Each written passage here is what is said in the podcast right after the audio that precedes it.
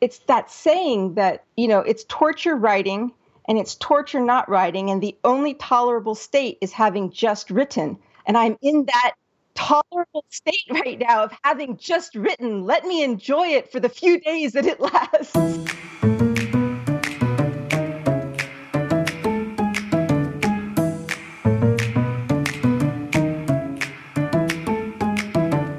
Hi, this is Taylor Stevens, the New York Times best-selling and award-winning author of the kick-ass Vanessa Michael Monroe thrillers.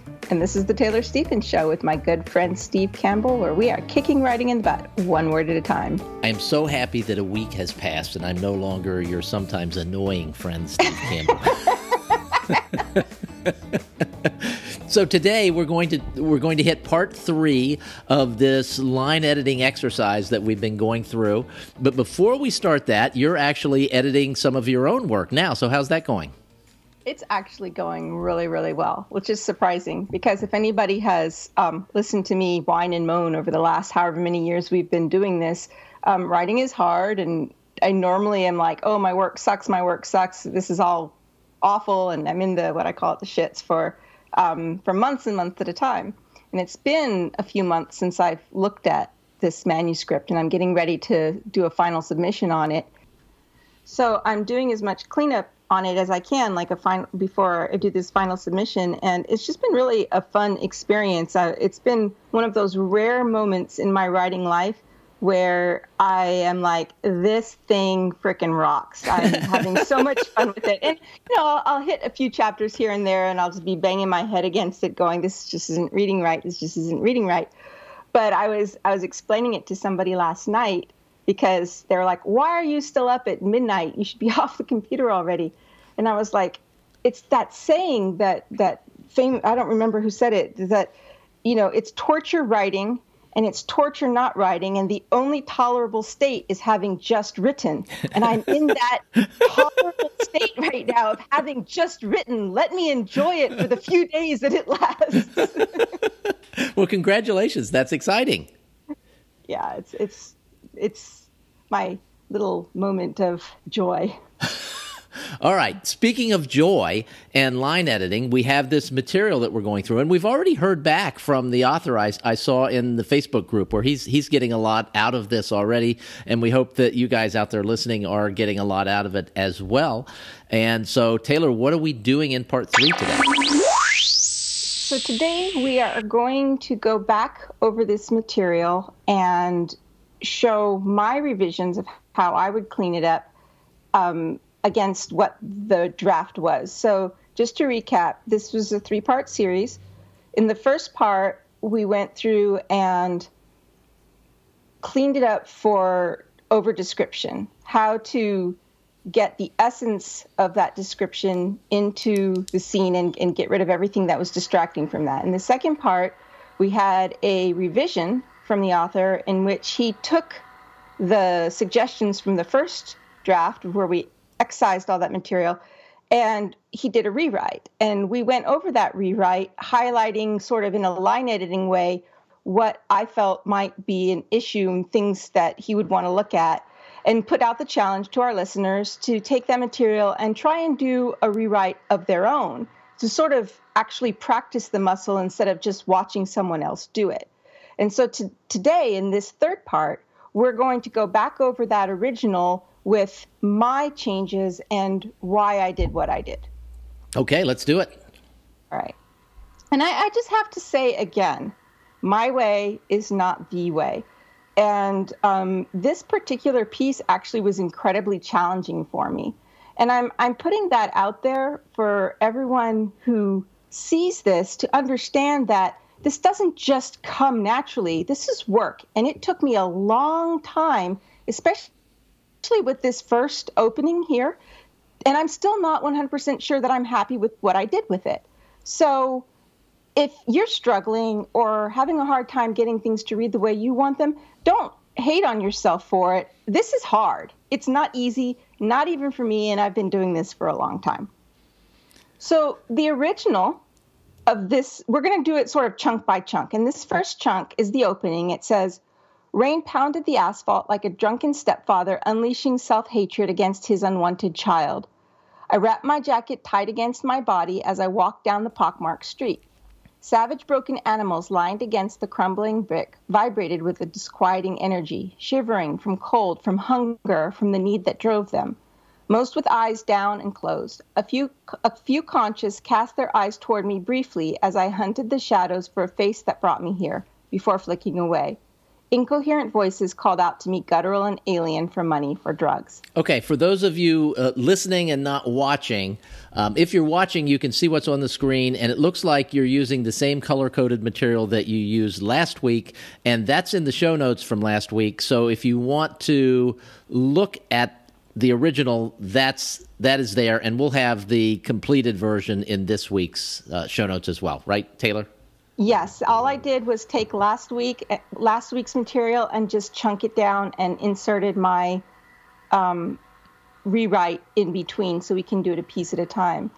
Before we go on, we should also say where if, if this is the first of these episodes that you've listened to, you can follow along on Taylor's Patreon page, which is patreon.com slash Taylor Stevens. We'll have a link to the video for this that you can you can watch and listen. It's it's it's a little bit more engaging when you do it that way, or at least it is for me. And so that's we'll have a link to that in the show notes.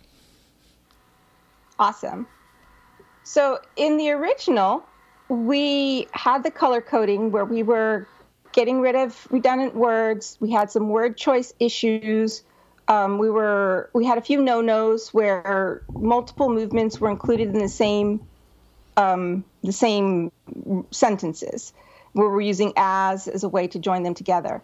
So the rewrite is trying to work through all of those issues. But I also want to say that what is particularly challenging about this opening paragraph for me, and it's similar challenges I find in my own work when I do very, um, very vivid openings, is that there are multiple visual elements going on at the same time while we are also introducing a character and while we also have to get him into movement as soon as possible.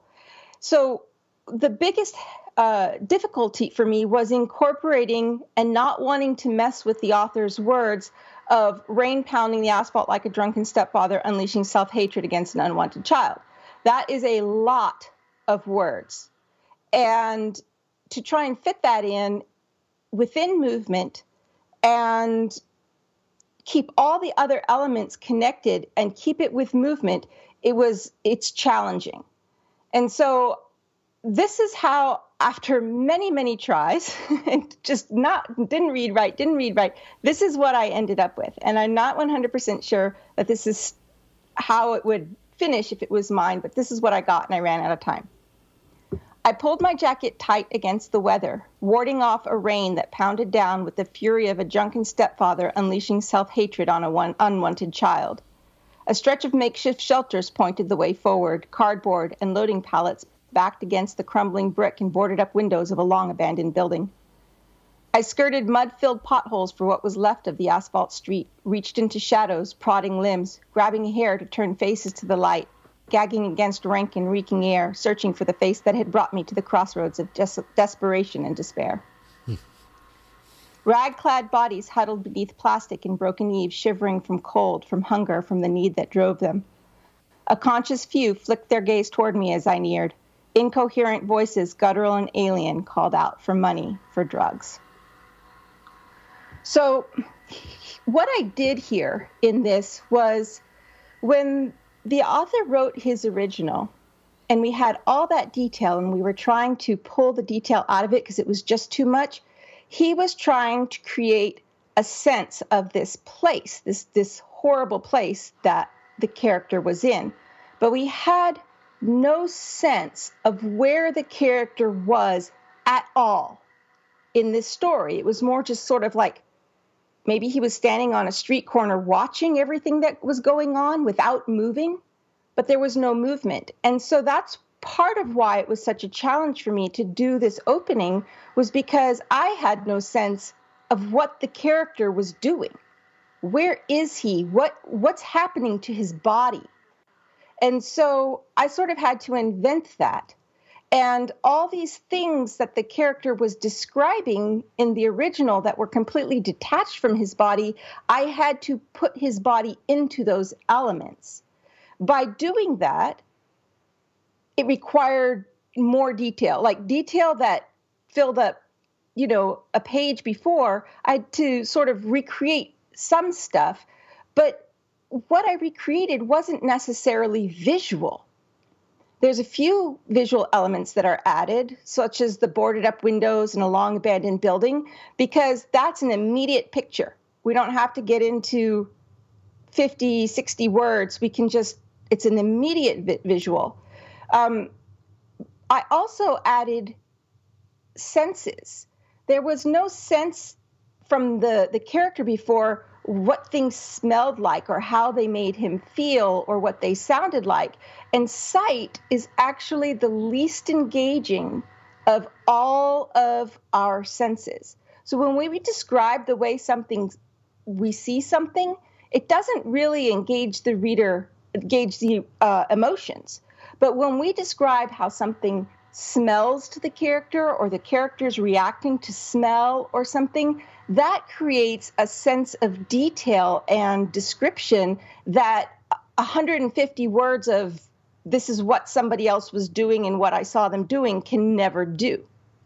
So that's what I'm going for here with this this opening is an immediate sensory um, a shock, a smack in the face of of sensory um, I don't want to say overload, you know, sight, smell, sound, whatever, so that as we move on, we don't really need any more of that. We already have a sense of what this place is visually, our olfactory uh, senses have engaged, and that's that. The other thing is, in the original, we had him uh, searching, uh, saying that he was searching for someone, but we didn't have him doing anything. So, because I had no sense of what this body wh- how this body was in motion, I had to stop and think, all right, here's this guy. He's going to this place where he's this this horrible place where he's searching for a girl. He has no respect for these people. I know that because the author told me, you know, that he sees these people more as animals than as humans. So if somebody is looking for someone and he's hunting for them, he's not going to just be and these bodies are all entangled and, and in shelters. He's not can just be walking past them and describing what he's seeing. He's actually going to be physically involved in moving them and uh, peering through things. And so that gave me this is what this body needs to be doing. And that's where all those little extra details came from was through motion, not through observation, through motion. All right, I think this is where it starts next. Okay, so the next paragraph was when the character was talking to himself. He said, Heather, what happened to you, kid? I asked myself. What were you trying to escape from that? Was escape from that was so horrible that this seemed like the better option. And I highlighted that out as a point to look at because I felt like there might be some other way to have that thought. And and the the key ingredient here in this entire dialogue is the point that something must have happened to this girl. That's what we're getting at here. And so, how we get to that and, and interject that, put that onto the page, doesn't matter so much as making sure that it gets onto the page. So, what, what helps to keep these things flowing is transitions. And it, it's a little bit difficult to see here on the page because of the way that it moves. Um, it, it, doesn't flow uh, with page breaks. So I'm going to see if I can just, um, there we go, get it to flow a little better. So we have previous, a conscious few flicked their gaze toward me as I neared. Incoherent voices, guttural and alien, called out for money for drugs. And then it jumps right into Heather, what happened to you, kid? I asked myself. That is a jolt it doesn't smoothly transition. So if we're going to be asking ourselves these questions, we want to lead into it. And the easiest way to transition into it is just with a little bit of inner dialogue. And so for that, I said, I thought of the kid mixed in among these animals. And that accomplished two things. It transitions us and it also gives us a sense that that's what this character thinks about these people is that they're animals. And i in the earlier editions i kept going i think this is a little too soon. I think that calling them animals just doesn't work right here and this is how i fit that in. I thought of the kid mixed in among these animals and it's missing something. And and i didn't really insert it but what we need here is something like that talks about who this kid is. I thought of the kid mixing among these animals 16 years old, a good girl from a good family on the right side of the tracks. I put this little note in here and said, that's cliche, don't use it. I'm just putting it there for reference. Um, but something that gives us a sense of who this kid is, who this person is that he's trying to hunt, because he's in this situation and we know that there's a, he's hunting for now a kid and later on we hear you know when a blue-eyed blonde goes missing but we don't know for sure that's who he's looking for. So we need something that gives the reader some sense of these the stakes of, of, of what's at stake. So I thought of the kid mixed in among these animals, 16 years old, a good girl from a good family on the right side of the tracks, Heather. What kind of horror made this hellscape seem like a better option? What could have happened to a kid like that? She'd run here. What nightmare was she trying to escape? And then um, I, I added, sorry, I have to fix my own typos. I can't help it. There's a word missing in there.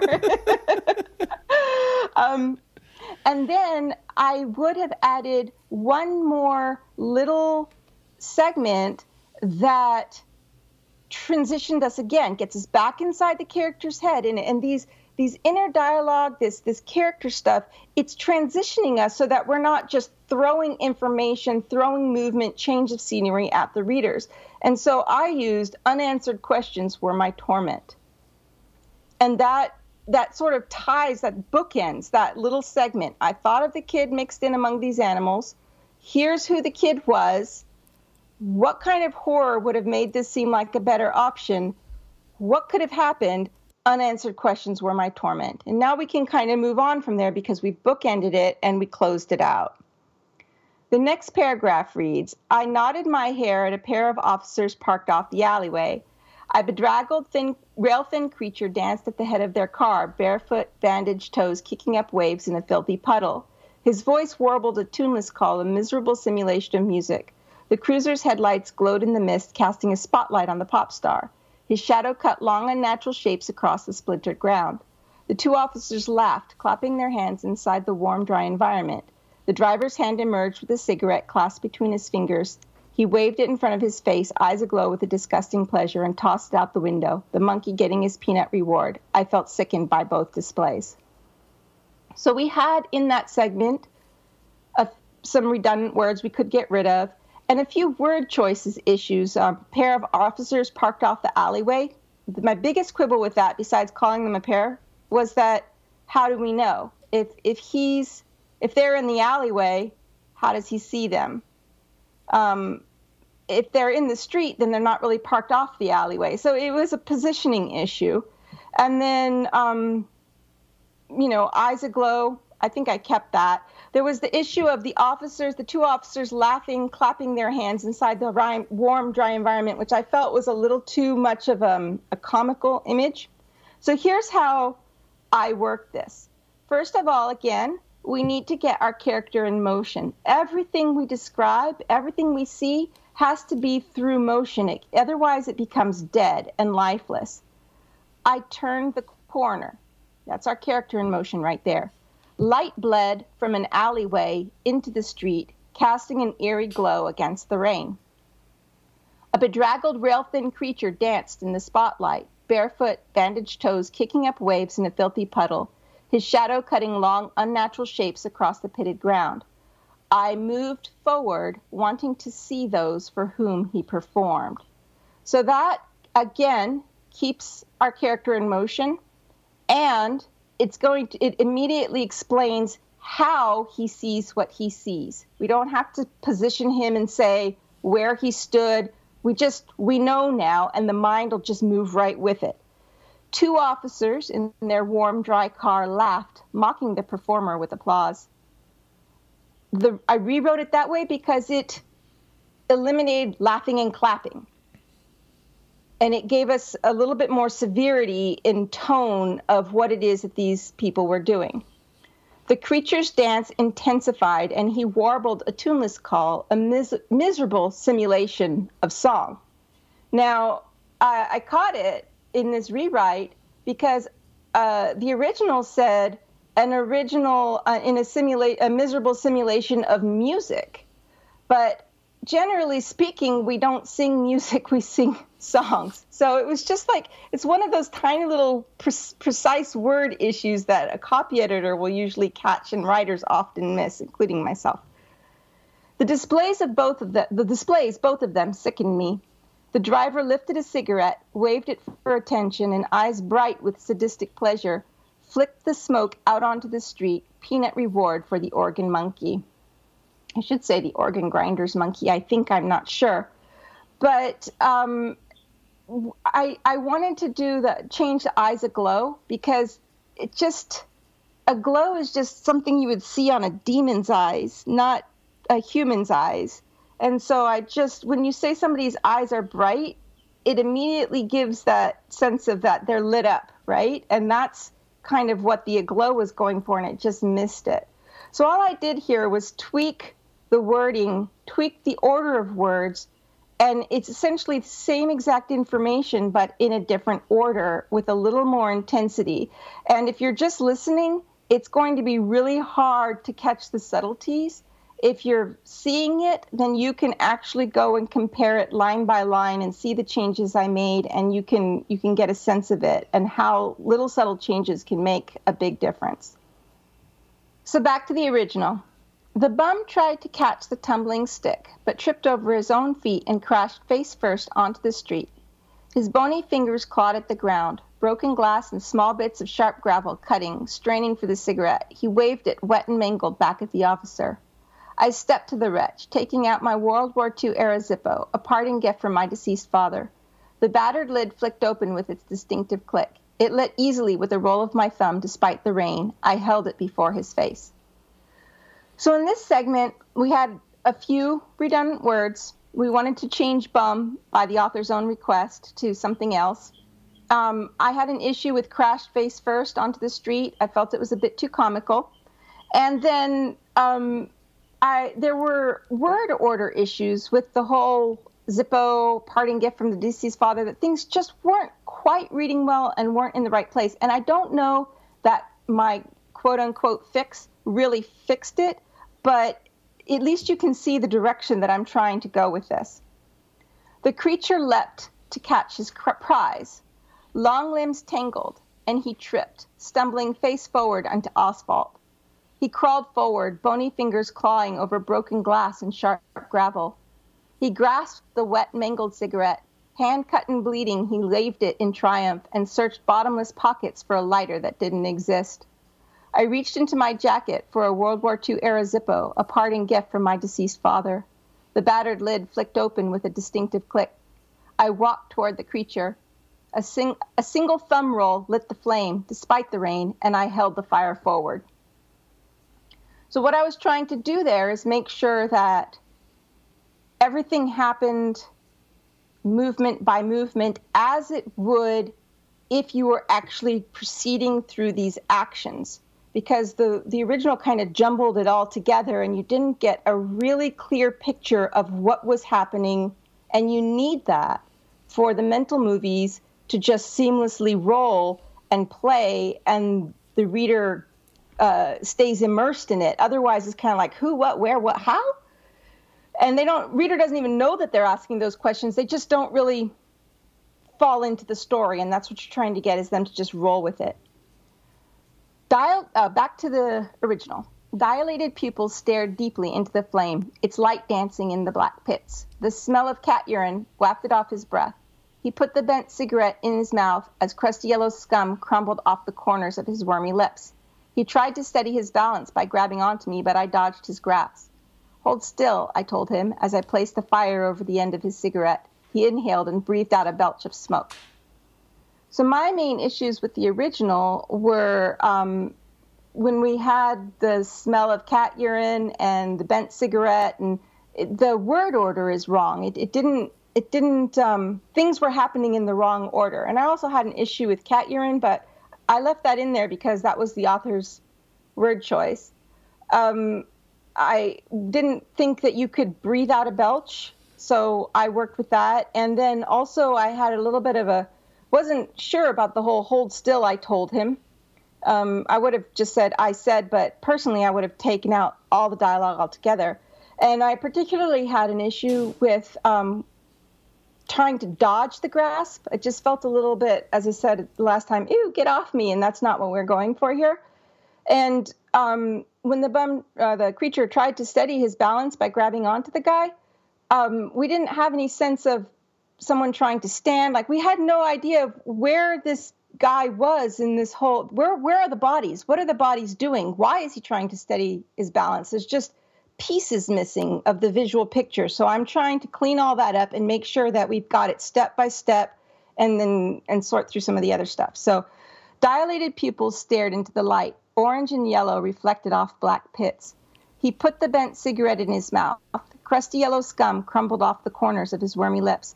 He stood and tried to steady his balance by grabbing onto me. I shoved his hand away and moved the flame closer. He inhaled and belched out smoke. The smell of cat urine wafted off his breath. So, in that sense, it's all the same elements. It's just ordered in a different way where it's happening exactly as it would happen for it to be physically, by the laws of physics, possible.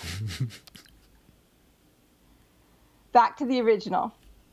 He turned on his heels and bolted down the street, howling at the rain and waving the lit cigarette over his head like an Olympic torch. Startled junkies came out of their haze long enough to screech back before nodding back under the barbiturate spell. The officers in the car gave me cold, hard stares, angry with me for ruining their evening show. The driver rolled up his window and raised his middle finger in full salute. The car rumbled to a start and peeled out of the alleyway, nearly knocking me down. The tires kicked a splattering of muddy filth onto my trousers and shoes. Those were the good guys. So, in this little segment, my um, my highlights had to do with uh, there were quite a few uh, unnecessary words. Um, he turned on his heels, which was a little bit of a cliche. Um, the startled junkies came out of their gaze long enough to um, before nodding back under the barbiturate spell, there were the officers in the car gave me, and um, that the as a, a no-no, I it out that they were angry with him for ruining their evening. How can we know that? We're not inside their head. And then, as far as word choice usage, my my biggest quibble was the car rumbled to a start and peeled out of the alleyway, nearly knocking me down. Because for it to nearly knock him down, it would have had to hit him. And it's a it's just it's a word choice precision thing. So here's how I went and rewrote that to sort of solve as best as I could those issues.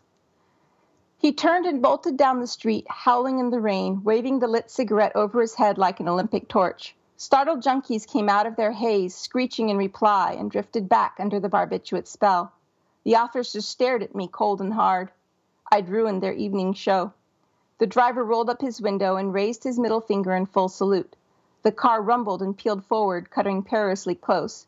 Muddy filth splattered my trousers and shoes, and those were the good guys. Now, this next paragraph was a, a very difficult one for me because it's a lot of detail. And when you insert detail like this, it's essentially interrupting the story. It's it's backstory to an extent or info dumping. And it's really hard to do this and, and make it seamless. So in the original, I wanted to eliminate as far the words as far as John Q. Public is concerned actually, let me just read the whole thing. so, as, as far as John Q. Public is concerned, this was just another part of town, run down and dangerous, but the law applied here as anywhere. They were wrong. This area had been surrendered to the dredges of the dredge of society, written off an island of anarchy into itself. The police rolled through for appearance. They did not engage. As long as the problem contained itself to these few blocks, it did not exist. A cry for outrage only when the territorial lines were crossed crime that spilled across the border glued eyes to TV screens and was difficult to overlook. or that greatest of human tragedy when a pretty white blonde girl disappeared into the murk and was not heard from again. So, coming at this from not being the author, I'm assuming that this reference to a pretty white blonde girl disappearing into the murk, that somehow this is connected to the character that he's searching for, but I don't actually know that. I'm assuming that because this character disappeared into the murk, that there was a cry for outrage because the crime had spilled across the border, but I don't know that. Um, there's so there's we're, we're sort of throwing we, we just interrupted the story and we're throwing this information at the reader. And so we've got to find a way to do that without interrupting the flow. And the easiest way is to put your character in motion again. So he was stopped. The car the car drove off. It splashed him. He says and those were the good guys. So here's where we pick up again. I trudged toward another row of cardboard and scrap searching again torn between the hope of finding the kid and wishing she'd turn up somewhere else she didn't belong in this man-made hell probably had no idea what she'd be walking into or what coming here meant how could she to those who paused long enough to think about it, these streets, run down and dangerous, were a bad part of town to which, they assumed, the rule of law applied the same as it did everywhere else. They were wrong. They were so wrong, so wrong. See, I got to clean up my stuff here again. They were wrong, so wrong. This was an island of anarchy surrendered and written off.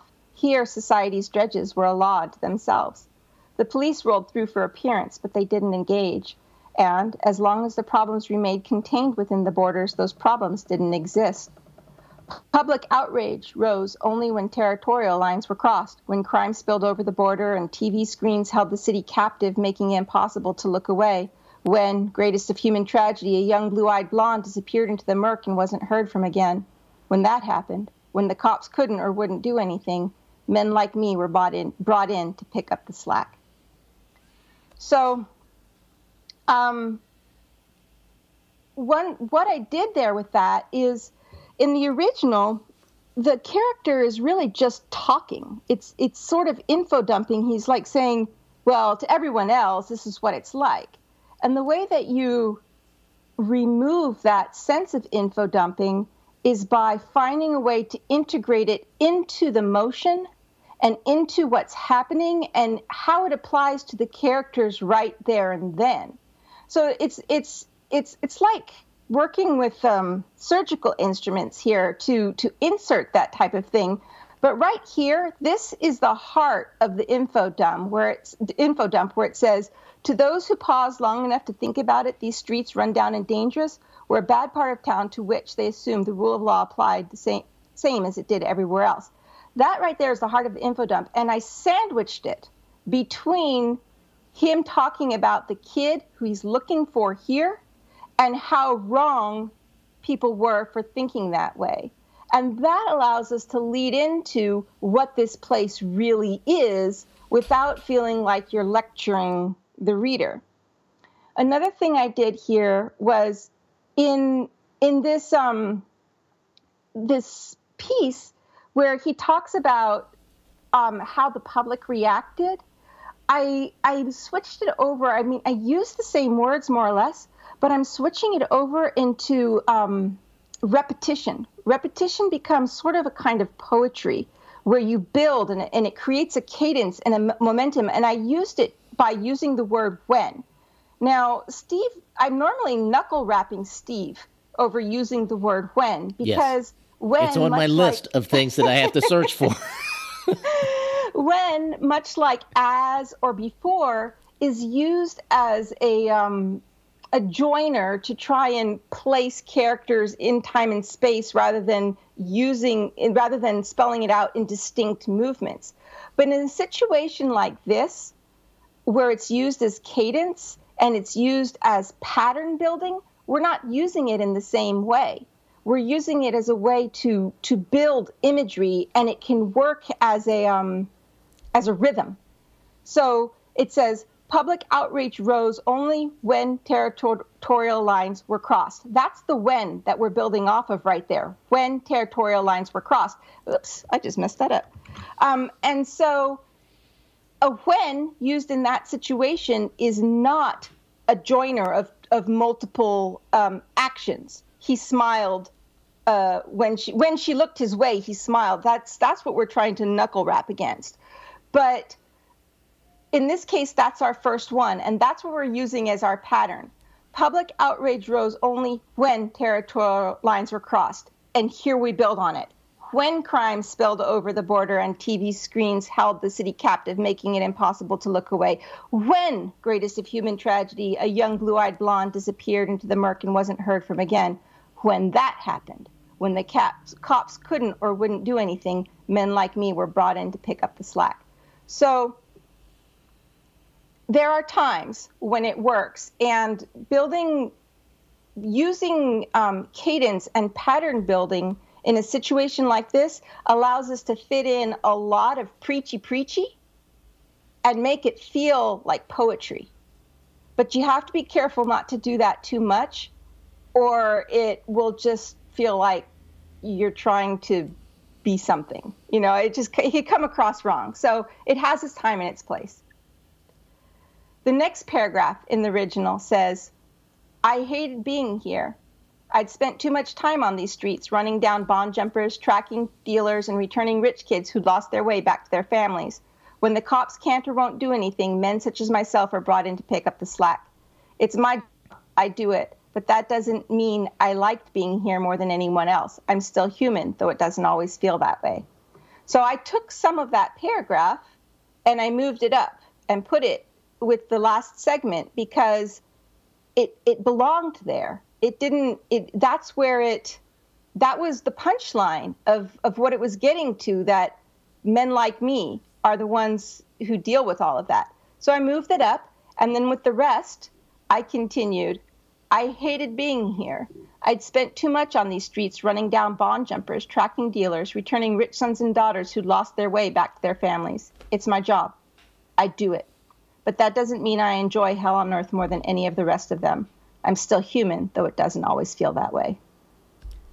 And for those of you who are not watching this, just seeing the way the, the words are laid out on the screen makes them that much more impactful. I hated being here. That's a sentence and a line. And then the next paragraph begins again. And then it, the single line paragraph, it's my job. Single line paragraph, I do it. Um, it's so much different uh, the way it looks and the way it impacts the reader when it's laid out that way.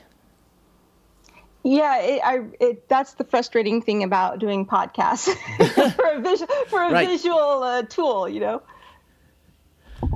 So that's it. We've done it. Three parts. And yep. this is so much more descriptive, so much easier for me to understand because as you're going through this, I'm like, oh, I didn't really catch that in the first read through of this, even though I read it and then heard you going through it again. There were things that I didn't catch and didn't understand about the story that are just that much more clear now. And, and that's what I think the author was, was hoping to get across by having you do this. Well, this is why I did the homework assignment. I don't know how many of our listeners actually did it, but it's because there are so many things you can't catch until you're actually trying to fix them.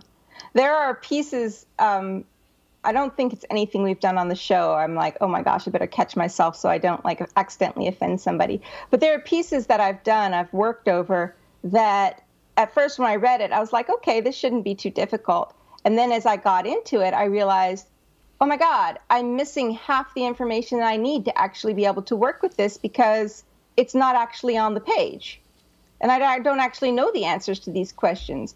But somehow, when you're just reading it, you don't quite get that. And and that's why a piece like this, as, as, it originally was, probably would be fine. But you're not going because the reading mind just skips over a lot of things like that. But you're not going to be giving your your readers that really immersive reading experience because all they're doing is skipping over things. And have the the visual guideposts to create those mental movies. It was funny. I was thinking when you were talking about this is the heart of the info dump. I was just looking at those lines on the page, thinking that is the limit of what I would read before I started skipping. And the way you slipped it in there between two other things would have kept me reading, which was interesting that's where craft comes into play. Um, and it's something that takes a lot of practice. And I hope that by seeing it done, seeing how somebody actually did that, will help make it easier for people who are struggling to figure out how to limit info dumping. Let's talk for a minute about some of the feedback we've had on these episodes because when we first started doing them, there was a fear that this is going to be really boring for people if they can't see it and they're just listening. Um, you've you you've had a lot of feedback on this, and, and my sense is that it's it's been primarily very positive. Well, people might just be afraid I'm going to bite their head off if they say something negative. so yeah, I've only heard the positive stuff. But the proof is the way. proof being in the pudding, as they say, to to to be uh, to use a cliche. I've the, gotten the, a lot of thanks. I've gotten quite a number of emails. Um, and the um, numbers have gone up since we started doing these. The download numbers have going up considerably. And um, that brings me to sort of um, maybe a call to action. Okay. And that is that I do get many people saying thank you to me. And I I'm one of those people that as much as I appreciate words of thanks, actions speak so much louder. So I'm not saying don't ever say thank you. Don't ever tell me that this is working because that helps me know that I'm on the right path and that what I'm doing is helpful. And if this podcast is helpful, isn't helpful, what's the point in doing it? You know, I don't like hearing myself talk that much. I so, do. so, what really guides me and makes me think, oh my God, this is what people want is when they help me with what I need most. And what I need most are patrons over on Patreon. And for those who don't know what Patreon is or who've been asked a bazillion times already and are going, oh my God, not another Patreon request, it's a way for artists and teachers and creators to support themselves and their work with very small contributions that add up and sometimes they're not so small. And I have to say, some of my patrons are quite generous, and I'm incredibly ga- grateful for that generosity. But it adds up and accumulates into an actual, eventually living wage. And right now, the Patreon page is set up that the minimum donation, the minimum pledge is $3 a month. And that is to keep the podcasts coming, keep the websites running, all of that takes money to operate.